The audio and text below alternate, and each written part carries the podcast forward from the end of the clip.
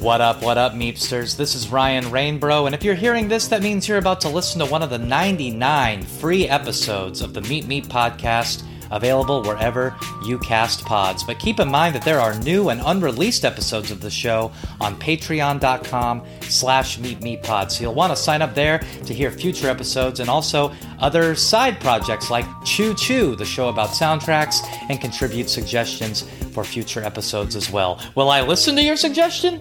There's only one way to find out. Patreon.com slash meepmeeppod. Bye! Pizza Hut was created by two founders, Dan and Frank Carney, and what some may see as a strange origin for a pizza chain Wichita, Kansas. Within a few years, the iconic Pizza Hut building style was designed and implemented nationwide, and by 1971, Pizza Hut had become the number one pizza chain in the world in all metrics, and expansion continued throughout the decade. To celebrate their dominance of the market, they introduced a new variety of pizza, the Supreme. This new pizza would use all the ingredients they'd learned to use to perfection in one pie, a style many others would duplicate for years to come.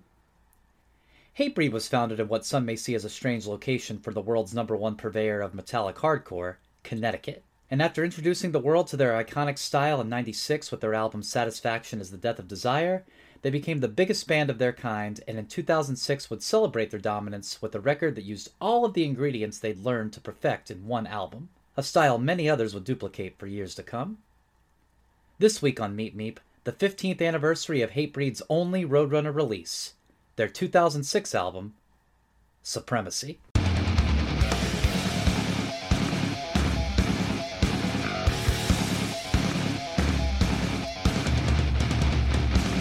Welcome to Meet Meep, the Roadrunner podcast, where we go through the albums of Roadrunner records with the artists who made them and the musicians they influenced. Let's roll.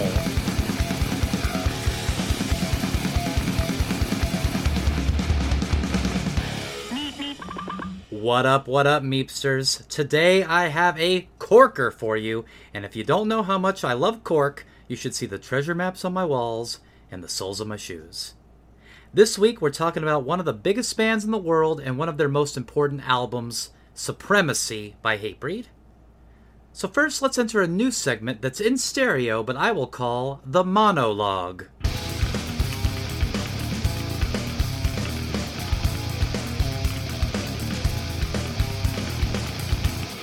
Supremacy came out in 2006, and I remember I was so psyched to get it at Millennium Music down the street from my house, mainly because Tara Baker worked there, which meant I absolutely would be getting it for free. Defeatist was blowing up on music television, and just a year or two prior, the band had been doing their hardcore heavyweights tour with Terror, Sick of It All, Full Blown Chaos, No Warning, and Love is Red. No Warning had just put out Suffer Survive, and I was the only one who cared, and Hunter from Love is Red said on stage, I'm the most straight edge person in this room. And that statement would be true for about as long as he was in that room, because soon after he would find out about alcohol and name his new band after it Depression. Anyway, Supremacy was highly anticipated for me and absolutely did not disappoint. Rise of Brutality, despite having some of my favorite songs, didn't feel like the next level up from 2002's Perseverance, but this this was definitely closer to Final Boss for me. Two songs in particular I don't think get enough shine I'd like to point out now. Number one, Horrors of Self. So sick. The breakdown is also just a mean as hell riff that could be a foundation for a band's whole catalog absolutely killer.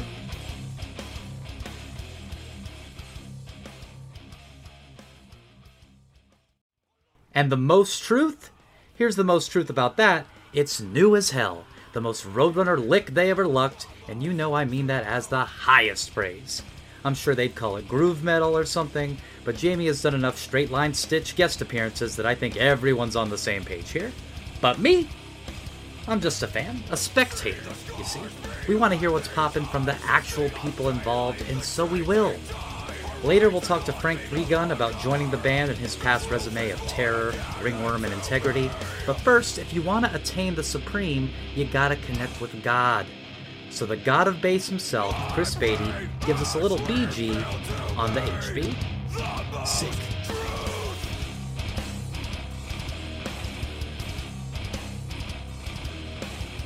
So the two albums before it, Perseverance and Rise of Brutality, come out on Universal. They're a big deal. Universal's a big label, but this album mm-hmm. comes out on Roadrunner. So how did that even happen? You going from one to the other?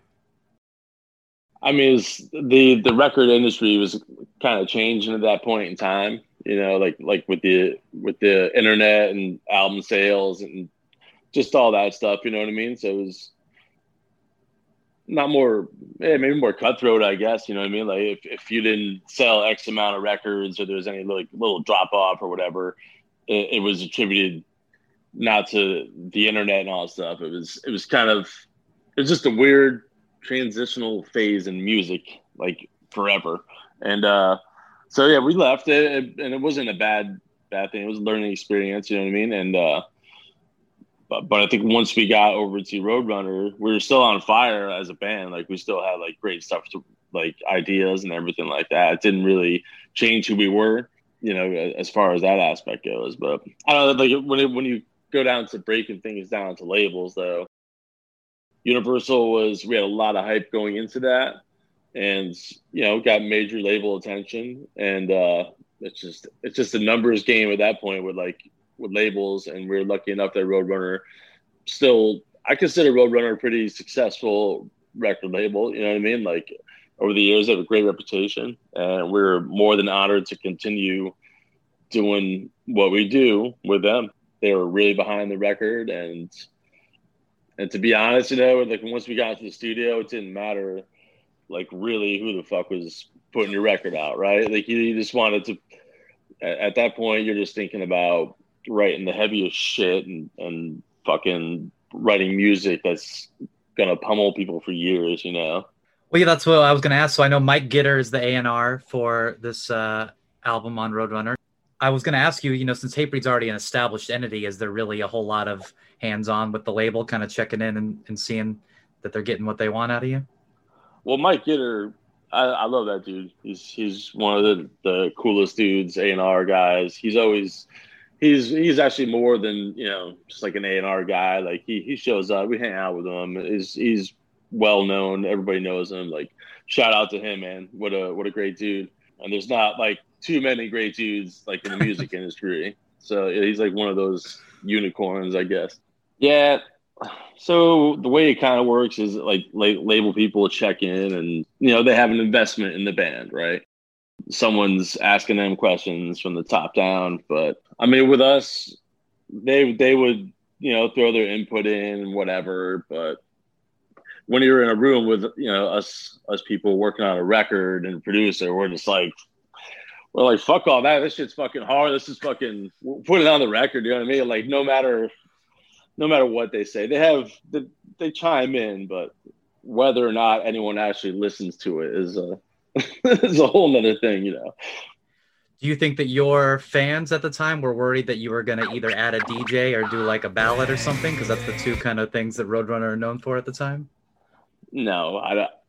I don't think so. You know what I mean? Like it's just not us. What, what definitely at that point in time, there's no chance like any of that was ever going on. You know what I mean? We just we just wanted to keep keep the heavy going and just keep like pummeling stuff. You know, and they, they always want a radio song, right? Like, you know, label takes investment out and in the bands and they want to sell units. And so they want something that's more accessible, you know, to, to the radio and all that stuff. So, I mean, they, they kind of got that. And, uh, but it was nothing's ever intentional like that. You know what I mean? Like, like it wasn't set out to be like, oh, we got to write this radio friendly, you know, radio friendly for us is like completely different from most bands, you know. Zeus produces this album and every album after it and the one before it. Perseverance being like the big landmark Hatebreed album. You have Matt Hyde produce it. What made you mm-hmm. want to even try somebody different when you kind of had so much success with Matt? I mean, Zeus was in the mix the whole time. He had been there and he had his own spot and he wanted to like try it out because we know bands that he was in and, and stuff like that, and uh, played with them. And you know, he's he's from uh, Massachusetts, so I mean, it was, and we heard you know the shit he was putting out was fucking amazing, and it was cool. We had like a, a new spot to go to, which is it just made everything more convenient for us, and And at that point in time, too, we did Perseverance. The budgets for uh, recordings were like really expensive. Like like that budget we had for uh, to record Perseverance. I mean, we stayed at a fucking farm, and, and the shit was fucking catered. There were fucking horses. Like the, the Rolling Stones recorded at this place. Oh wow! You know, and then we went from that, and like like just the way the music industry had changed, you know, shifted so much at that point with the internet and all that. Like we went to his place, which was like a con- converted garage, basically. Like he had the the upstairs at the garage and uh, was like the control room, and downstairs was you know rehearsal room, all that stuff. And he had a house that was part of the deal, like rented like right across the driveway. And uh, we really didn't start staying there until I don't know. Frank was in the band actually, so but we had this like the whole compound to ourselves, and it was it was completely different from that fucking perseverance experience sounds like more seamless, right? You're just kind of moving someone more officially into a role they were already kind of on the side doing. Right. Yeah, yeah. He was he was I mean, he's proven himself now, you know, right? We don't need to even like but yeah, it, it was awesome to be able to work with him and just be able to trust him. You know what I mean? We go to do a record, um, it's relatively easy because we know each other, everyone knows how each other works. We have like the we just have our thing with him, you know, and it's great. And, and I hope he keeps doing all our records because it's just it's easy and it always sounds good. And and he just keeps getting better at what he does. Yeah, yeah. I mean, at this point, it would be crazy for you to move away from working with him, but just at the time, it seemed like just kind of on paper. But you've made it much more clear that you do this huge album that's like you know the biggest thing you've done up to that point, obviously, because mm-hmm. you have only done so much by the time Perseverance comes out, and then you try something different. But now that I know that he was already kind of part of that process anyway. Like you said, I mean, since then, since what 02, when Perseverance comes mm-hmm. out, Zeus is like household producer name now. So it would be like you kind of got right, on yeah. the ground floor. Yeah, it's it, exactly. Yeah, the ground floor of Zeus. it, it, that makes sense. Um, the name Supremacy of the album, there's also the song uh, Supremacy of Self and mm-hmm. there's the lyric in to the threshold about attaining supremacy is that a chicken or egg situation or that those all kind of seamlessly work together um oh, you could you could ask james that one i don't know it's like t- to the threshold was i don't know i, I yeah it's it kind of just came apart like it came about like in the whole mix you know what i mean it wasn't uh jamie always had like lyric ideas and stuff like that like to the side so i'm not 100% sure where that came from but uh, as far as Mike Gitter naming the album, I mean, I don't know. Maybe it was suggested at some point. I don't know. I mean, it's like you know, it's it's not like he created a word. Supremacy exists outside of Mike yeah. Gitter, but yeah. Uh, I always tease him about that because he'll be like, you know, I named that record. I'm like, I, I mean, it's you said the word, or I mean, it's it already existed. You didn't create a, you didn't name Hatebreed or something, you know. But like you mentioned, I mean, Mike is one of my favorite people in the world, so I'm just giving him a hard time. I don't want you to think that I'm t- oh, talking oh, shit. You should. you should absolutely give him a hard time. Um, Maren Karenatent does the artwork. Maren also did a album cover for Full Blown Chaos, which was on Stillborn. So, do you know how mm-hmm. if that how that connection happened? Know, we would see different like versions of it coming back and forth, and like putting our two cents on it. You know what I mean? Like like we always do. You know what I mean? Like like a piece of art. You know, uh, get rid of this, put that in there. Let's try this. Someone comes up with an idea, and then you have like your final. Everyone goes to, but uh, yeah, I mean, it stands the test of time, I guess. You know, like it's a it's a pretty cool album cover. I, I like that album cover. It's a I mean, it's a worldwide thing. I mean, that's what kind of like when I look at it. You know what I mean? Like maybe like that's it, our music like fucking that's where our reach is. You know what I mean? Like it was kind of like maybe that too. You know, which makes sense with the title supremacy, kind of like you know, lording over the earth. Yeah, yeah. Are you familiar with the fact that "Destroy Everything" is a big song at weddings? No, I have no idea. Is that is that a real thing? Yeah, because it opens with "A New Life Begins." People that are like into metal and hardcore, they're like, "Oh, our new life's beginning." I had no idea. I, I got to see footage of this now, actually. Tearing it up to destroy it. That's like a thing. I thought it was a joke when someone oh. first told me. Then I was like, oh, this is like a, a phenomenon. Because I didn't get it either. Because you know, when I think of it, I'm thinking destroy everything. I'm like, oh, that doesn't sound like a very matrimonious phrase, but it's the the a new life begins part and then the bass part afterwards. So really, it's you. Oh. You're part of all these people's new. Uh, Oh man, I'm, I'm like a I'm like a matchmaker now. Or uh, You got to get ordained and just be part of the full process.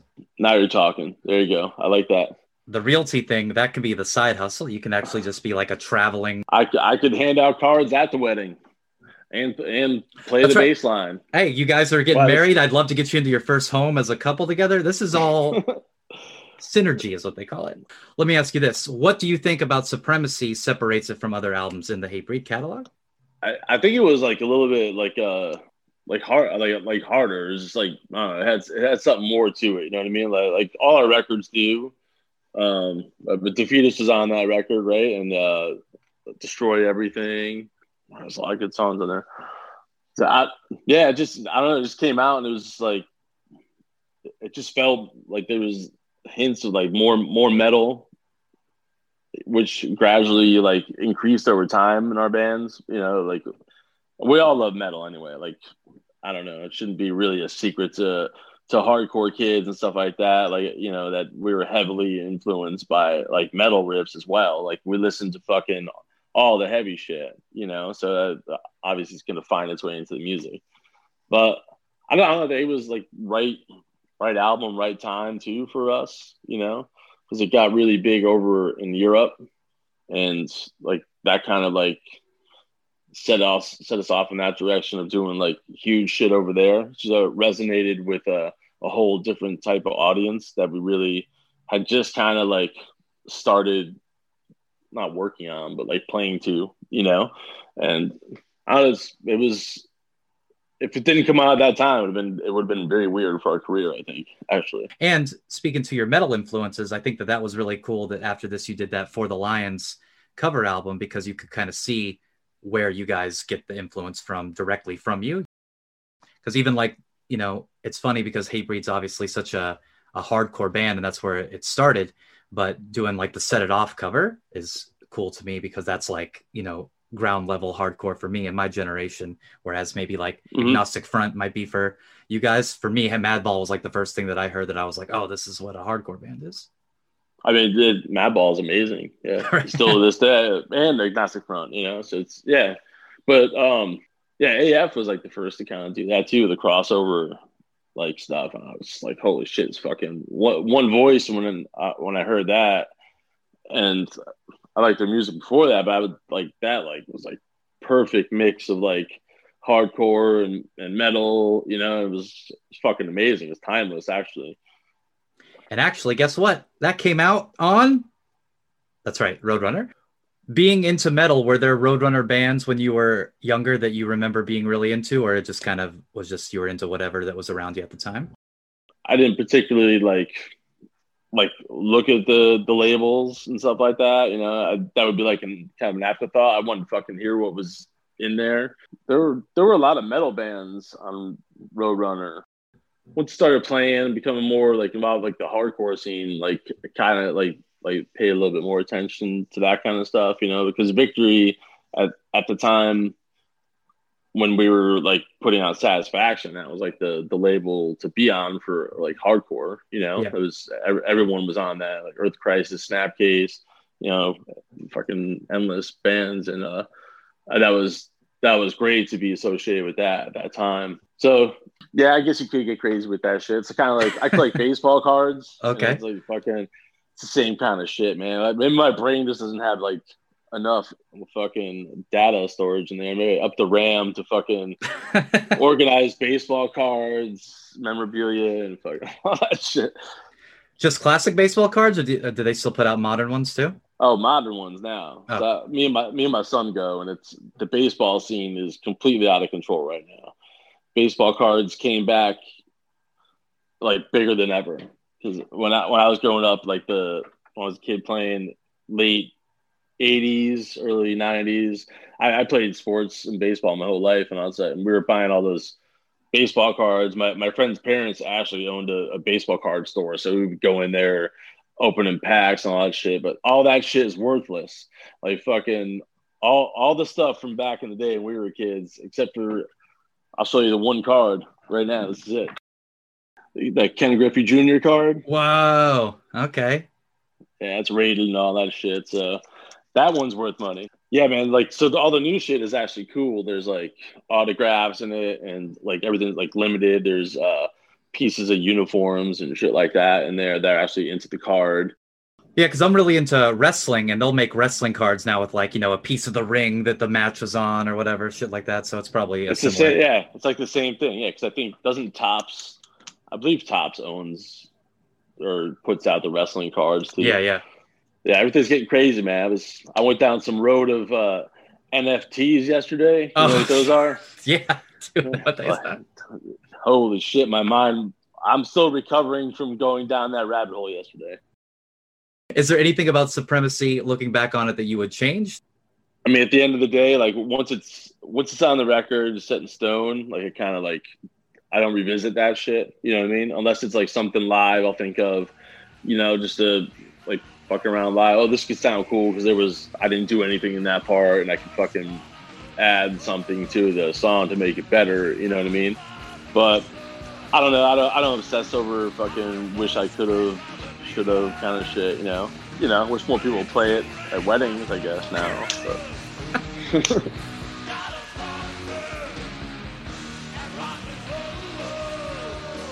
Hell yeah, so now we know how we got to Supremacy and what songs to pick for a reception playlist, but now what? Guitarist Frank Three Gun joined the band on the tail end of the recording of Supremacy after a stint with emerging hardcore heroes Terror. Frank tells us about those events as well as his perspective on this album, the band, his role in it, plus early relationships with Roadrunner's catalog, and Mushroomhead.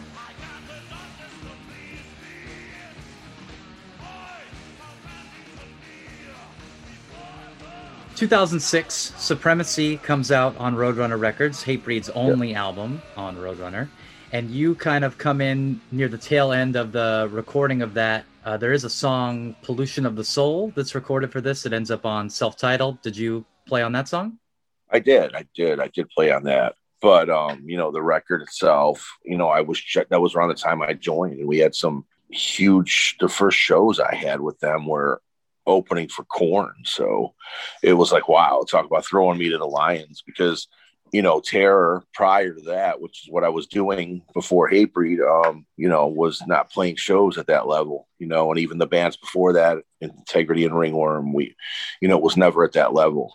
I, I think we did a warm up show in Connecticut actually, just to break me in, if you will, to, to just uh, have one under my belt before we went over there and did that. And it was overseas. So so was the opportunity to join Hatebreed what caused you to leave Terror, or one had already happened before the other? I just was unhappy in Terror, and I was ready to really, you know, secretly leave and go back to work. I think in hindsight, on paper, for somebody like Scott Vogel, who I've been great friends with, one of my best friends since the 80s, we kind of thought it would be cool to be in a, in a band together. You know, looking back on it now, I feel like a lot of people don't even know I was in terror, you know, because it was such a short thing. I, I kind of the analogy I use it's when Ice Cube went to he went to New York and started messing with Public Enemy for a minute. You know what I mean? I went here. I was living in Cleveland, playing in these other bands and Ringworm, and I went and not messed out, messed around with these dudes for a minute, and and that was it. You know, I I think that I was in the band less than two years, but you know, and, and I just didn't have my shit together when I was in Terror. You know, Ringworm was a was a partying band. We didn't tour a lot. Neither did Integrity really. So it prepared me to to to take it more seriously and become more professional. I'm glad that Terror survived me being in the band. You know, because there were some times that it was it was a little shaky. You know, there was a lot of drinking going on with Scott and I, and but at the end, it just um, I don't know. Those guys eat and breathe and sleep hardcore. You know, um, I love hardcore, but I love all different kinds of music too. And in all fairness to them, I think that um, it was great experience. I, I, appreciate everything they did for me. You know, I was pr- proud to be a part of it. But uh, I think that Hatebreed's a big, a better fit for me, and it was something that I kind of thought was always going to happen because I was so tight with Jamie and Sean. They used to talk about me getting in the band someday when when, when Terror and, and, and and Ringworm and Integra, or you know, when Terror Ringworm would open and go on tour with Hatebreed before I was in Hatebreed, those guys would be like, get your stuff. You're riding on the bus the whole tour. Your band won't care. It'll be more room in the van for them, you know, more room in the hotel for them. So I had this tight relationship with these guys because they were huge integrity people when I joined. When you know when they started when they started Hatebreed, they were such integrity fans that that that's how I knew those guys. They would come through town and sleep on my floor, you know, when they were touring in the van. And we did, as many people don't know, we we do a, we did a record together back then, Integrity and Hatebreed, Split Seven is record. It's funny, some of the kids bring it to the signing and they don't even know that that's my old band and that's me on the back jumping with my guitar. So a little 101 um, history there, but uh, that's pretty much it. And that's what led to 2006, March of 2006, me officially joining Hatebreed. And, you know, Roadrunner did put out that record and uh, Supremacy. And um, that was my, you know, was big for us we had main stage Ozzfest that summer. And that was the only time Hatebreed was on the main stage of Ozzfest. And our billing was like second or third band. We weren't even first. So there was a lot of big things going on with Hatebreed. Then, of course, Destroy Everything arguably is the one of the most popular songs for sure. So I, this is kind of unique because you're your your whole thing is Roadrunner here. It seems like, and that's like the the basis of the the um the, the show here. So it's kind of it's cool because it's something different. You know, I cut my teeth in the thrash scene. You know, in the mid '80s, I went and saw Celtic Frost and Possessed and Venom and these bands. You know, some of my favorite bands. Mercyful Fate's my favorite metal band of all time. You know, not and they and you know their their stuff was coming out in Europe on Roadrunner, even though it was Combat in the states here. You know, so I'm no stranger to Roadrunner and Road Racer and, and, and for me it was more more the 80s than the 90s i do get into obituary and things like that but um you know um for me i've seen that name roadrunner and road racer growing up in the in, in the metal scene um in the 80s for for a long time. And even it goes all the way up till now where the i think the last thing i, I got was the matty matheson cookbook. Oh nice. Because i love to cook and that's like uh and I and I'm totally inspired by him and he's such a cool dude and I was like this is cool. I think I had my sister get it for me for Christmas or my birthday or something. I was like and I've already gone through and used some of the recipes. So so for a lot of you don't don't know, Matty Matheson is like this kid who's world renowned and he has his own cookbook that Roadrunner put out and it's a double record and it's all the recipes and it's just him talking and like the insert is all you know um, you know, it has all the the homage to all the bands and Roadrunner that he grew up listening to, Machine Head, Madball, and all that. It's very cool. Check it out.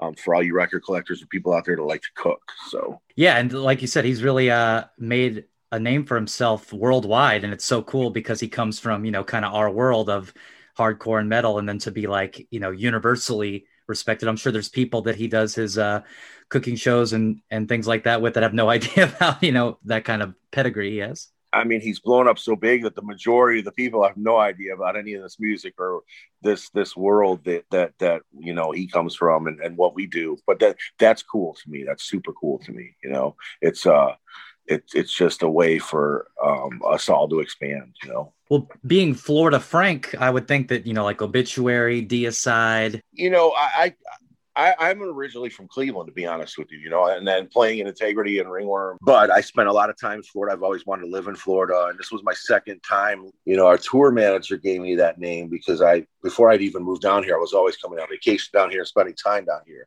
Now, when I moved to Florida the first time, it was in the mid '80s, and I befriended uh, Hellwitch. They're a, a legendary metal band from Florida, you know, from way before the death metal scene even hit, from their, their mid 80s more. He was a lot older than I was. I was probably about 15 or 16 when I moved down here, and I purchased their demo at a record store and and reached out to him. And next thing you know, we're hanging out all the time. And uh, you know, he was deep into the scene. I mean, they were playing shows with Massacre, with Cam, like when they were starting the band, and Cynic, and, and, and all these bands from way back then, Death, you know, when they were even starting out. So, you know, when the Morbid Angel Abominations of Desolation or, or the Thy Kingdom Come demo came out, we would get a hold of that. Like we were, I was pretty up on that scene as it was evolving being down here. Now, I would move back from Florida probably around 88, 89. And then, you know, I kind of got more into the hardcore scene at that point. You know, the New York hardcore scene was popping off right then and there. But I, you know, I, I was really interested in that for a couple of years. But when the band, when bands like Civ and Orange Nine Millimeter and quicksand no disrespect to them and and and and, and you know some of those bands felt the need to show you that they could play their instruments better now and it just it started changing that's when I grasped onto the first wave of earache bands and, and, and death metal and things like that. So I really was into that kind of music back then. And, you know, Deicide, that first Deicide hit and um, Obituary and, and Bolt Thrower stuff, which is, I, I, I, you know, which even cements the bond with Hatebreed more because they, I always thought they were like, if you take Bolt Thrower and mix them with the Cro-Mags, you probably have something that sounds like Hatebreed. So, you know, I, I was hip to, to that, you know, the whole death metal scene. But when the as far as Florida's concerned, I, I was actually there and gone before it really popped off. So one of the last tours that we did before it all shut down was we did two very long legs with Obituary, and that was super cool to bond with those guys. You know, still speaking with them all the time, and they're a lot of fun. Those those brothers are super nice guys, and I love all those guys. And it was great to see Terry playing with them, and I had mentioned about you know what a fan of Massacre I was, and uh, you know we I def we me being in Florida and, and, having that you know that relationship with Pat and Hellwitch and, and, being part of the scene back then, we had a lot in common. So that was super cool, and I think it's a good mix. Hatebreed Bitch was really good tour, and we had Agnostic Front Madball out on those two. I mean, the, the lineups were insane. Prong too. I mean, it was stacked. It was stacked. And and when I joined Hatebreed, it seemed that we were doing a lot more tours like that. We would. I remember a tour. It was Hatebreed, Napalm Death, Exodus, Black Dahlia Murder, First Blood, Despised Icon. I saw you tour for Supremacy. It was Hatebreed, Evergreen Terrace, God Forbid, yes. and maybe Acacia Strain or something yep. like that. Yep. And even that is kind of like you know a bit of a crazy lineup. A lot of, I mean, you know, all metal bands, but still all like different bands completely. Sure, and and that's kind of what Hatebreed obviously is known for. You know, um, being that universal band that kind of brings the genres together. You know, and, and it's a lot of fun. It's a lot of fun to do tours like that and have those different kinds of bands, different kinds of people coming to the shows, and it's it makes for a, a big turnout. So you mentioned being in you know all these other bands, Integrity, Ringworm, Terror, working with Hatebreed on self title, which comes out after Supremacy uh, Zeus produces that as well as Supremacy. Was that the first yeah. time you'd ever really done a record with like a producer? Um, no, because those Integrity records were done at Mars Recording with Bill Korecky, and and and he's, you know, in Cleveland heralded, um, and, and a lot of people in the hardcore scene and other bands went have gone to him and done stuff. So, um, it wasn't the first time, you know, but um, you know, I I have a relation have a long relationship with Zeus going back, you know, for, for, quite some time. He's a lot of fun. He's a great guy. He's, a he played in old bands back in the days, an old metalhead. So you, you want to have somebody that's fun and somebody that um, is a friend, but also is going to push you. They're almost a six member, but they're they can push you without pissing you off. I guess I guess you could say so.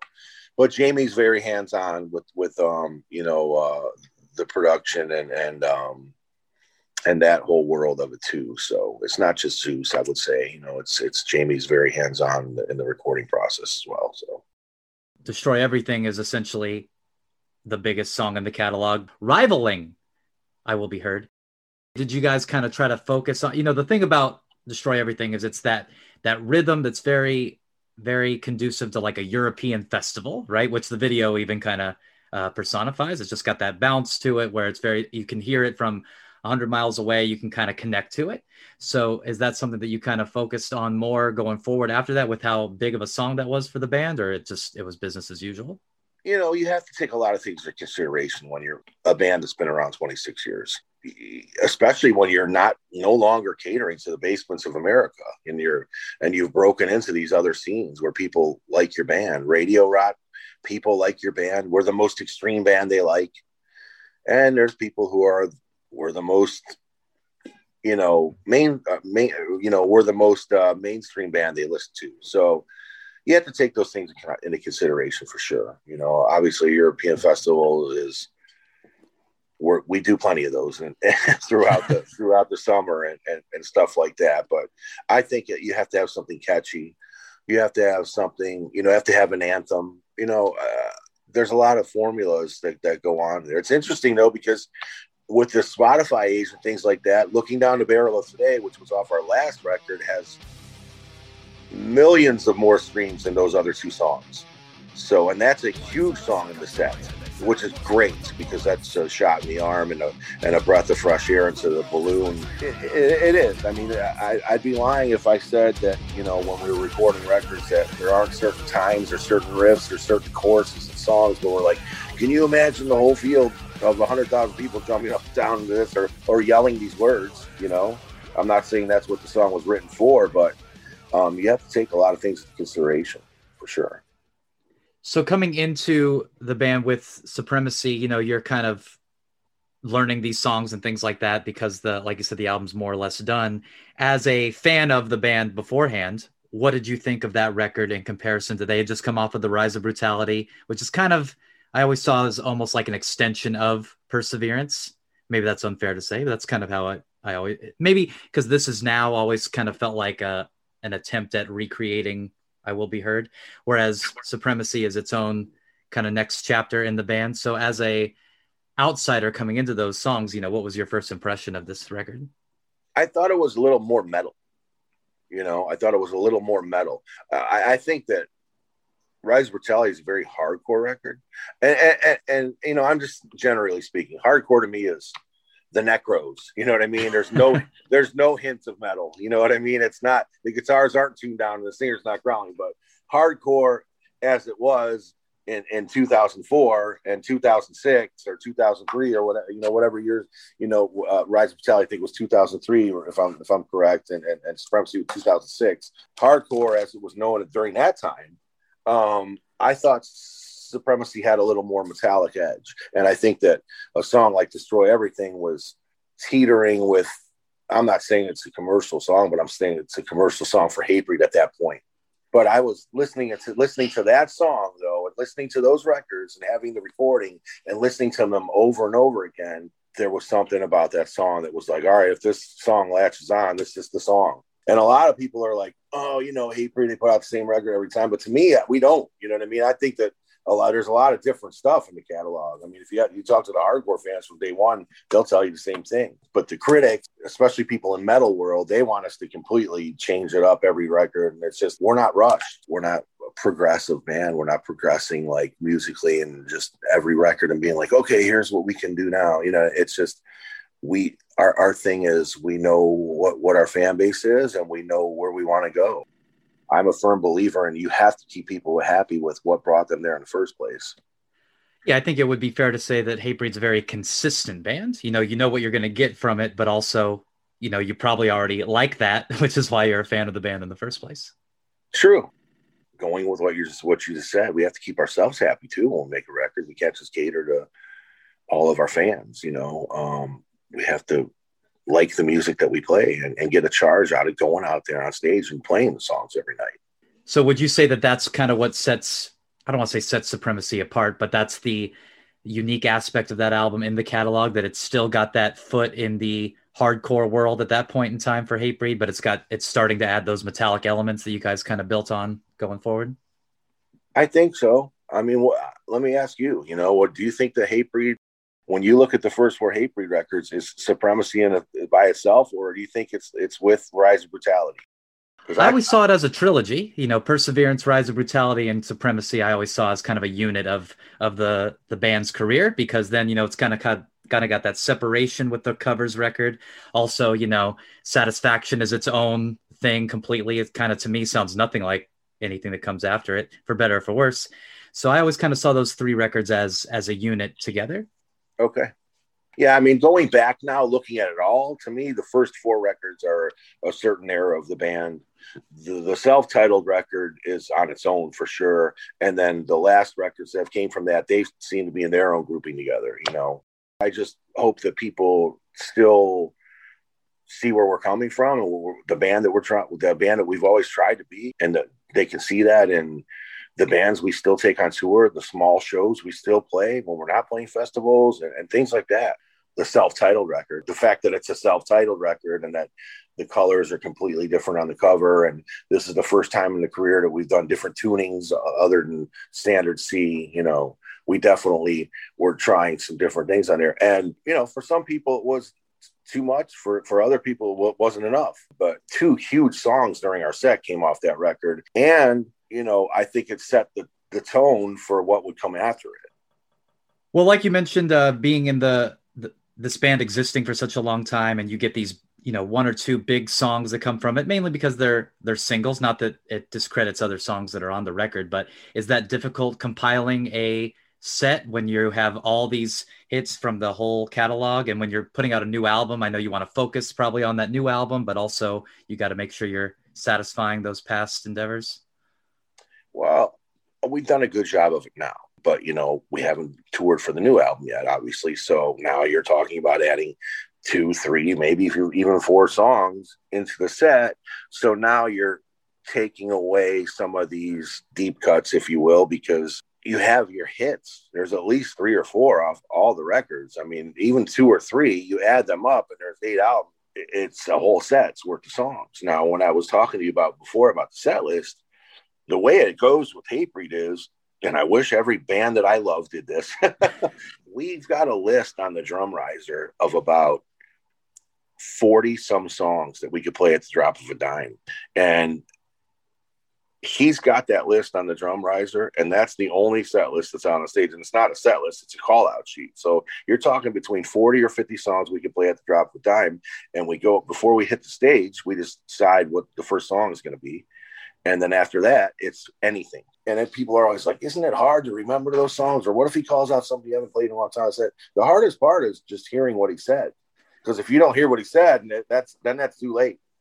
So until you know two, three seconds into the song, until you figure out what everybody else is playing. Oh, when we sound check, we'll look at that list, you know, and and what hasn't he called out in a long time? Let's brush up on those. So if he does call them out, they don't sound, you know, terrible. Has it been like that since you joined? Even back in 06, it was like that? Pretty, pretty much, yeah. When we did like Ozzfest or, or something like that, where it's a tight schedule, we've got to, like, whether it's a five minute changeover on stage or something ridiculous, like on a Mayhem Fest or an Ozzfest, we'll have pretty much the same song set list because we can, we're limited at time 30 minutes or 45 minutes you know, we might be able to swap one or two songs out with each other. For the most part, those were almost the same. But like on headlining shows, especially in Europe, where they want us to play longer than they do in the States, and we're playing 75 minute sets, it's a lot of songs. It's a lot of different stuff. So it's cool. It's cool because um, it's not so makes it not so boring for us, and it gives the fans something to talk about, and it gives them them, them some incentive to come to maybe more than one show on the tour. I, I think it's great. I think it's fun. It's something to me that I really uh, am proud of with Hatebreed. Supremacy was the last album with Sean Martin as well. So it was tough for all this talk for years for me to get in the band and and have him exit for me because Sean's one of my best friends in the world you know, and I love Wayne, and Wayne's a good person. He really is, and he's made me a better player and everything. But um, you know, Sean's my man, and fortunately, I still see him and we still talk and still hang out and all that. But I just thought, you know, we were going to be doing this for years and years and years, and it wasn't that much longer until he was out. So you know, he wanted to concentrate on other things. The tattoo shop, he owns a tattoo shop and tattooing and he got married and him his wife him and his wife are busy that they do beekeeping actually so and she's a realtor and, and he you know he had, had, other things going on. He was still doing music.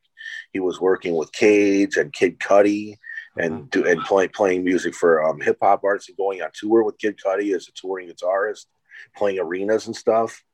So he's he's done a lot of things and he he has to you know he he likes to, to stay home and, and work on the computer and make music and and smoke a lot of weed and and be create and be creative at that point hatebreed was doing 300 shows a year when i joined. He just wasn't having that. He wanted to to have more time off and it wasn't really allotted and you know he just uh chose to step away. So i wish he would have stuck around a little longer because now we don't even do six months a year usually. It seems like on every record, we were going to Australia, we were going to, to Turkey, we were going to South Africa, wherever the hell it is. It seemed like every record we were going everywhere you could possibly go in the world. And I think that a lot of bands stopped doing that. They oversaturated the markets in some of these places.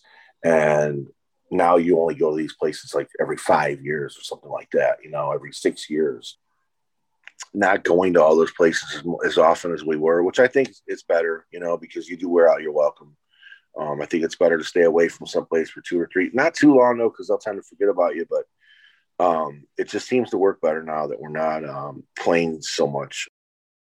250 to 300 shows a year is a lot. It is a lot. It's like a pro wrestler schedule.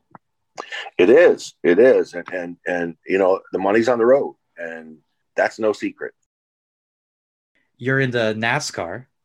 Yep. I just was at the, I've been to three races this year already and there's only been four. Were you ever into wrestling? I got into wrestling late.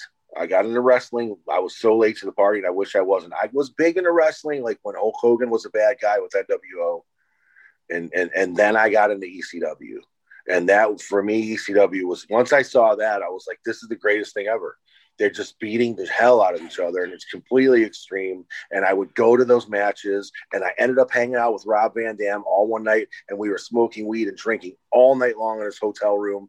And he was the, the, the star in ecw and then right after that he went to be the star in wwe and he was super awesome. And i was hanging out with all these ecw guys partying all night. I, have been in the crowd and had Bam Bam Bigelow land on top of me and break the chair, and these dudes are just wrestling on top of me. Great stories from that stuff. But you know, at the end of the day, I got into it way late. And, I, and and you know the guys in my band are always talking about it. Jamie and Matt, their name, you know the the glory days of wrestling. They know all these people, and I just I didn't grab onto it back then because I was more of a into NFL and um, NBA and and uh, and and I was more of that kind of sports, not really caring about wrestling at the time. You know, I was into BMX when I was younger. I'm skateboarding and I guess while other kids weren't into that, they were into wrestling. I, I don't know. So I, I, I, was definitely late to the party on that. I did enjoy getting into it. I, I have some friends here in Orlando um, because they wrestle at uh, Full Sail University, I guess. And uh, I became friends with Braun Strowman and EC3 and Drake Maverick, and um, I got a good connection with some of those guys. But I don't, I don't really watch. I tried a couple times. But EC3 Ohio connection, right? Yeah, yeah, he moved down here from Cleveland, and my buddy JC and him are in cahoots. Um, and JC is like a friend of his, and they they have their own T-shirt printing place um, in, uh, in, in Orlando here, and they they they they have a T-shirt business. And I, I actually they were, and Braun was involved with it, and so was Drake, and they they all were they all had me on a. Uh, they, they had a they were doing a show there for a minute I've got Braun and and all and I have Braun and EC3 and Drake and all them eating the hot sauce when I first got the samples. There was no label or nothing. Hella Hot was just sending me the samples of it, so we were all eating spoonfuls of it together. Well, that leads me to my next question, Cleveland related. Do you have any good Mushroomhead stories? Yeah, I do actually. They just it was amazing what they those guys took and did for themselves. They they created their own world in Cleveland. They had their own recording studio, their own record label. They would do their own shows. They were the biggest band, and they were making so much money doing that that when the, the, the labels came calling, they were like, "Thanks, but no thanks." And then obviously, as we all know, Slipknot came around, and and and and, and it's all water under the bridge now. But um, you know, Jeff who was singing for that band, he, he's an older guy. My uncle, who's 10 years older than I, that passed away, him and Jeff used to play in a band together. And uh, the first time I ever saw a band play live was my, my, my uncle Joe, rest in peace, was playing in a band with Jeff Hatrix, who went on to be in Purgatory, then Hatrix, then Mushroomhead. Um, they were playing in an attic, and I was probably like in fifth grade or something like that. And I went over there to go watch them practice. Like I think my uncle was babysitting me or something.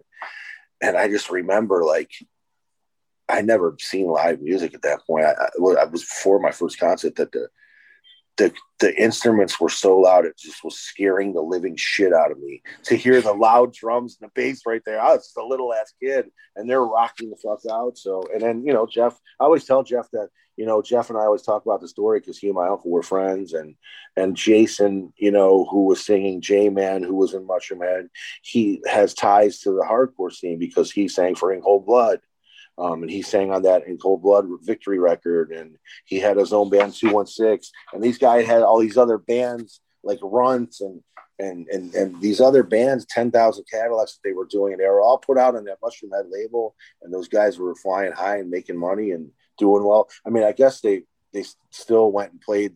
They're very popular in the Midwest still and do well. You know, it's just it's just crazy how the whole Mushroomhead Slipknot thing. You know what I mean? It's it's. But we played shows with them, and they always would have, uh, you know, our bands open. Um, after you know they got big, we we would be happy to play in front of, you know, a shit ton of more people than we normally would, and they were always super nice to us. So I got nothing but things to say. And I know that um when when Integrity after all of us had left Integrity, um, I think we did a record called Integrity 2000. Well, the guys that play the music in Integrity 2000 are Mushroomhead. There's some ties there for sure. That they, they need a documentary. I think that would be a fun watch. So I think so too. Just because you know I kind of hear about that stuff retrospectively. I of course knew who Mushroomhead was when they blew up in like the early 2000s, but I hear so much about how they were just like the biggest thing in the world in Cleveland and I, I think it's such an interesting band, and because they have these ties to the hardcore community that people probably don't realize or or forget because of uh, like a uh, you kind of already answered it for me. I was going to say I think J Man was on a Integrity record, maybe just like pre Integrity 2000. Yeah, probably. Yeah, and and and if that's how it goes. When you're a kid and you're getting into music, the local bands that you go and see first and hear about, or you see them opening for bands that you like, they're heroes to you. The local bands are heroes. And whether people uh, outside of where you live think they're great, you think they're great. You know what I mean? And those are people you looked up to. And I certainly looked up to a lot of people, a lot of bands in Cleveland when I was growing up, watching them play Purgatory, Destructor, False Hope. These are bands that I, you know, I idolize, and you know, the most most of the even the underground world, they don't know those bands, even though they put out records or some didn't. You know, Hyper as Hell. Just even with Hatebreed, we were playing on Ozzfest or Mayhem Fest, touring with Chimaira. You know, and these are. It's funny. These are kids that we would be playing when when Integrity and Ringworm playing shows. Skip Skipline were playing, opening up for us and stuff. And here we are outside of Cleveland, and are doing some other things and some other bands, and we're out touring the world. It's super awesome. There's all those connections in in the, in the scene in Cleveland back then, yeah. Which I'm sure it's it's the same way in most cities. You know, musicians play with other musicians, and they're in other bands. And, but it's great to see people like that that you grew up playing local shows with, and when you go to Europe, and it's like, hey, there's this kid from my neighborhood. We've been grinding these bands forever, and here we are hanging out in Europe. Is there anything that you wish you could have contributed or that you would have done differently with supremacy specifically? Like when you came in where you're like, oh man, this song is so cool. I wish I could have done this to kind of add a little flourish to it or anything like that. When you first came in or you just were excited to be a part of the process you're getting ready to do these huge tours it's not even something that crossed your mind? Going into hatebreed i knew that it wasn't going to be like with it, with ringworm i was writing about 90% of the music. With integrity when i got in there i was writing about half the music. When i got into hatebreed i knew that that was going to be non-existent for the most part and i and i know that jamie and and and chris they're the sole songwriters of the band and that's, how it is and when you get to a band at this level that's how it is you know some of my friends like from cleveland they they just can't believe that and they they're like what you know and i'm like listen this is Ron Wood's been in the Rolling Stones for how long? And he's the new guy. He's been in the band since fucking 1976. You know what I mean? He's not a president of the band, though. He's not Charlie or Mick or Keith. And that's how it is. So, um, sure, there's some things that I'm like, okay, you know, I would like to, to do that. But, you know, when I reflect on it, eh, eh, eh, at the end of the day, my writing style for Ringworm and Integrity is very similar. It has a Cleveland sound. That is not, that does not sound anything like what these guys do. The tuning's different, the picking's different, the strumming's different, and Hatebreed is, has a formula and it works and it's been successful for how long. I don't want to change it, and I think that me trying to make to play that style, I just don't think that it. To, I hate to doubt myself, but I just don't think that it would be something that would be as good as what they do. Do you know what I mean? So everybody asks, why don't you have a side project? I talked about it. I talked about having us. We we came really close to making a skate rock band with Randy from Lamb of God and Nate from Converge.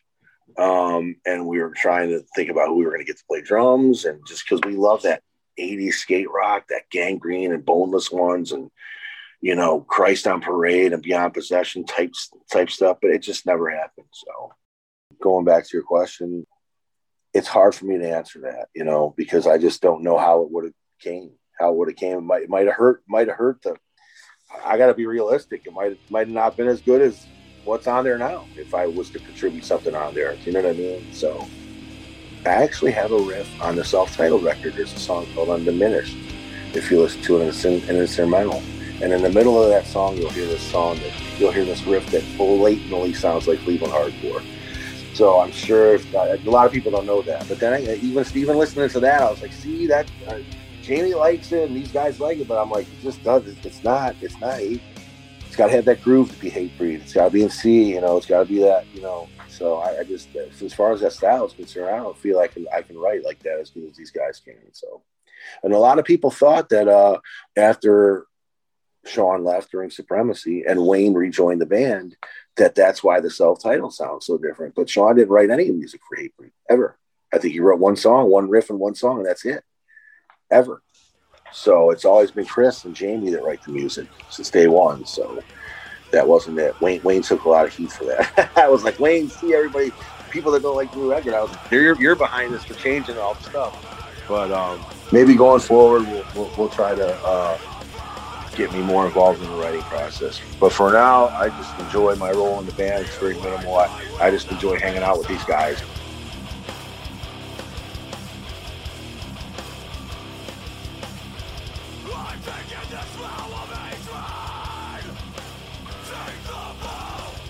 Thanks to Florida Frank, whose hot sauce you can buy at floridafrank.bigcartel.com. But yo, be careful, because it comes out of that bottle quick.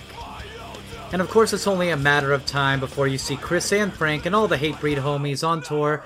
So keep an eye on Hatebreed Official on Instagram and invite them to your wedding. Next week, you think I have a clue what the episode is going to be? yeah, right. The only thing I know is that you gotta go to patreon.com slash meepmeeppod to support the show for $3. Leave a five-star review on Apple Podcasts for free, and follow the Buzzards over to Meep Meep Pod on Instagram. In the meantime, I'm Ryan Rainbow. This is Meep Meep, and yes, that's the best I could come up with.